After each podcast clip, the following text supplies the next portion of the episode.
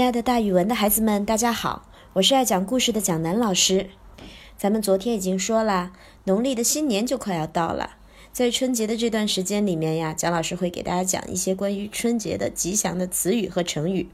那今天要讲的呢，其实并不是一个成语，它只是一个汉语的词汇，但是是人人在新年的时候都会说的吉祥话，叫三羊开泰。很多孩子一听到三羊开泰，一定想的是三只羊。实际上呀，这个三羊开泰和羊没有半毛钱的关系。人们在羊年的时候喜欢说三羊开泰，也并不是说里面有三只羊，而是它正好带一个羊字儿，和咱们的咩羊的音是同音。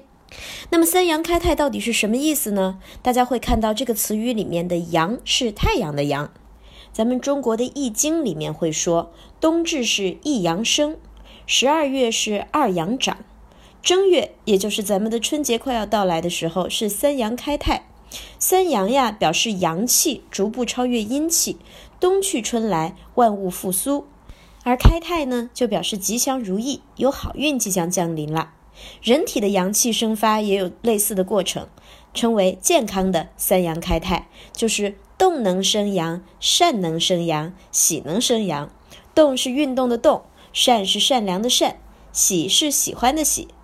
那动则生阳呢，是三国时期的名医华佗所编撰的五禽戏里面的一句至理名言。也就是说，大家多运动运动，摇一摇，动一动，就气血流通，百病不生了。动能生阳，善能生阳呢，是心里光明磊落，多为他人着想，这样的一种累在身但是暖在心的感受，是能够延年祛病的。所以善能生阳，喜则生阳。古人说。喜则阳气生，不知道同学们都看过弥勒佛没有？他一直张着大嘴，一直在笑。人们说，只生欢喜不生愁的人就是神仙。喜是人生中的一种大境界，所以孩子们，你们也一定要保持一颗欢喜的心。